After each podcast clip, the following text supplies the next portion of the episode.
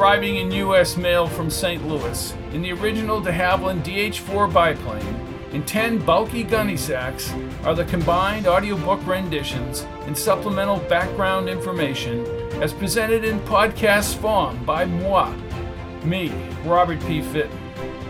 Good evening to one and all, wherever in the galaxy you make your home. Fitton on the Air podcast, there it is, take it. You've guessed it, if you listened before, that I'm going to talk about one of my books, available at Audible and iTunes, Barnes & Noble, Amazon, and a plethora of outlets, and maybe sell one or two. To do that, I'm going to ask one of my characters from one of my books to bring the Fitton of the Year spinning wheel center stage. Would you enter and sign in, please, on the wall chalkboard? He's writing with both hands at the same time. Wow. Bose, Bose Brannigan. Yeah, Bose. Where'd you ever get a name like Bose? I suppose it's short for Bozo. Watch it, Tenderfoot. You're asking for it. I'm still quick with the fish, you know. How old are you? Old enough to whoop your backside. I'm not going to do my Bogart, but I'll say of all the novels in all the world, he walks into mine. What book of mine are you in, Bose? I'm in the Matthias Jones series. Well, which book are you in, Bose? Six feet under, Mr. Big Shot. My boys and me have a tile business in Hamilton, New Hampshire. The Patio Boys. Wonderful. Would you kindly spin the Fitton of the Air spinning wheel? Yeah, I can spin that, baby. Round and round and round she goes. And where she stops, nobody knows. Okay, it's slowing to a stop, fortunately. Time Portal Alpha? What is that, an electric toilet seat? Yeah, right. Time Portal Alpha is a favorite story of mine, Bose. You need any patio work done? Goodbye, Bose. Thank you. Cheapskate. Time Portal Alpha started out as a series a mission impossible for time travel where Mark McKenna brings his crew back in time to correct the evil deeds of Nico Moro, who wants to level the playing field by bringing down the United States on planet Earth. It begins in present day Southern California. When Moro affects a change in the timeline, the crew assembles in space, a warp of sorts, to avoid what McKenna and his crew can readily see is happening to the Earth below. So when we think of Southern California, we conjure up images of Hollywood, Disneyland, Beach Boys, not the Patio Boys. Palm trees grow, in the words of Neil Diamond, and let me add, freeways flow.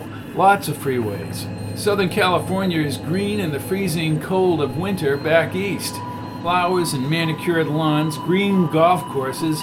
So, what's the common denominator? The common denominator is not any of the above images you might conjure up about Southern California. But it is water, water everywhere, and not a drop to drink, Mr. Coleridge. California's water system would foster the economic powerhouse that affected the rest of the United States. What if over a hundred years ago there was no water brought to the Southland? Well, Mark McKenna and his crew can observe the timeline transformation firsthand, and it's not pretty. The original arid landscape of LA was not desert, but it wasn't Beverly Hills either. Fred Eaton and William Mulholland. Eaton and Mulholland went on several expeditions up north to chart the water before LA became the LA we know today. I have two distinct lines of thought about the original project to bring water to Los Angeles. It's very easy, like any argument, to latch onto a narrative more reflective of your own psychological makeup than to acknowledge concurrent or multi current events. There are reasons why the water was brought to Southern California. Certainly, former Mayor Fred Eaton, who was aware of the Owens Valley water, and Harrison Gray Otis of the LA Times were prime movers. And so was William Mulholland, chief engineer of the project and superintendent of the water and power in Los Angeles. The Bureau of Reclamation, as well as Teddy Roosevelt, approved of bringing water to LA. Some people made fortunes, yes. Mulholland did his job. Some people got screwed, yes, others did not. But what is evident with the 1920s only a couple of decades away that Los Angeles and the country would be forever changed. The aqueduct H2O spurred the economic development of Los Angeles, People poured into California partially because of promotion not too long after the Civil War. Why all the hype, you ask? Money, money, money. A cornucopia of land companies contributed to the concept of California, the land of milk and honey. And so they came, populists in the industry. The idea of a land with ideal climate took hold as crates of oranges, lemons, and farmland crops from the San Joaquin Valley arrived in snow drifted winter back east. The water brought into Los Angeles raised the standard of living. And then, as with many historical sagas, is another story. Yes, many landowners in the Owens Valley up north were paid for their land, but most had no idea that the men coming up from LA were piecing it all together to establish an aqueduct to Los Angeles. There were attacks on the aqueduct and shootouts, and many insiders made money off the San Fernando Valley land. I'm not so naive to think that one side should dominate the history books more than the other. I guess people come down on either side depending on their point of view.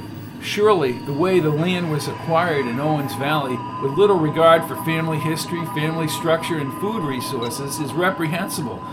That doesn't mean that I throw out the extraordinary result of transporting the water to Los Angeles. The progress and hope for a good life for millions and the contribution to Americana and the economic engine of the United States is worthy of consideration.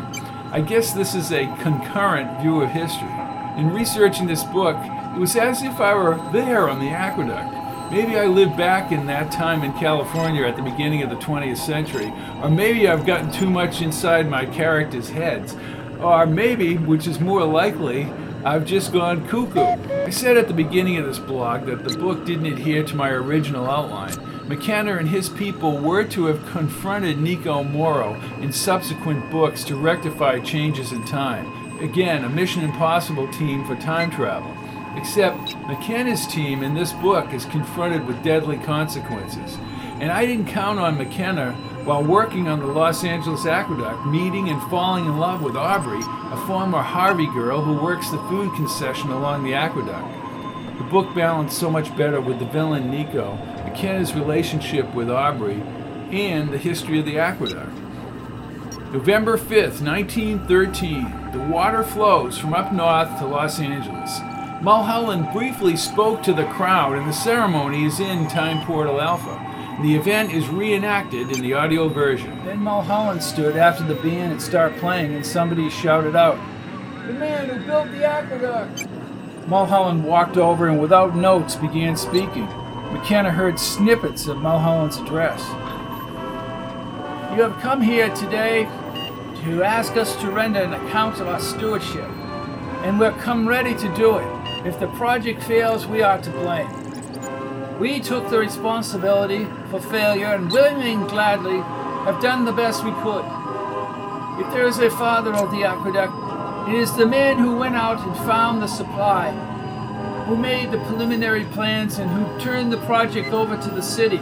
Former Mayor Freddie, pioneer of the project. He planned it, we simply put together the bricks and the mortar. This rude platform is an altar, and we are on it here consecrating this water supply, dedicating this aqueduct to you and your children and your children's children for all time. Mulholland panned the crowd for a few moments. That's all. He shuffled back to his chair as the crowd screamed approval. The band stopped, and Mulholland again stood, and this time to open the gates atop Newhall. The crowd ignited in a wild, anticipatory frenzy as Mulholland stretched out the red, white, and blue American flag. Atop the intake, they turned the valves, and Mulholland's voice boomed out. There it is! It! It was 1:10 p.m., November 5th, 1913. The cascade was unleashed, and water from the Sierra Nevada mountains gushed down the step spillway toward the San Fernando Valley. The crowd's cheering was overshadowed by the sound of crashing water.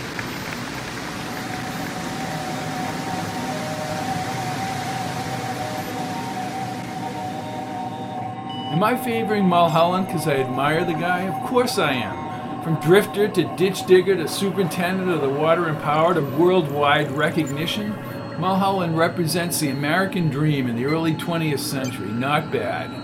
With regard to the horrible St. Francis Dam disaster, current geological studies indicate Mulholland had no way in the 1920s to evaluate what he could not see. In this past the buck world of today, who would take responsibility for the death and destruction regardless of the consequences? They would be laureate up. This is Robert P. Fitton. I'm stepping on that little puddle jumper outside and heading up north, past Desert into the Sierra Nevada mountains and up to Mono Lake. There it is. Take it.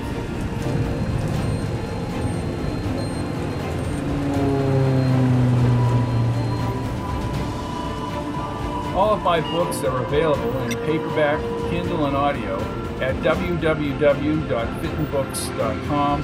You can listen to all my audiobooks on audible.com. Just type in Robert P. Fitton. Thank you and good night.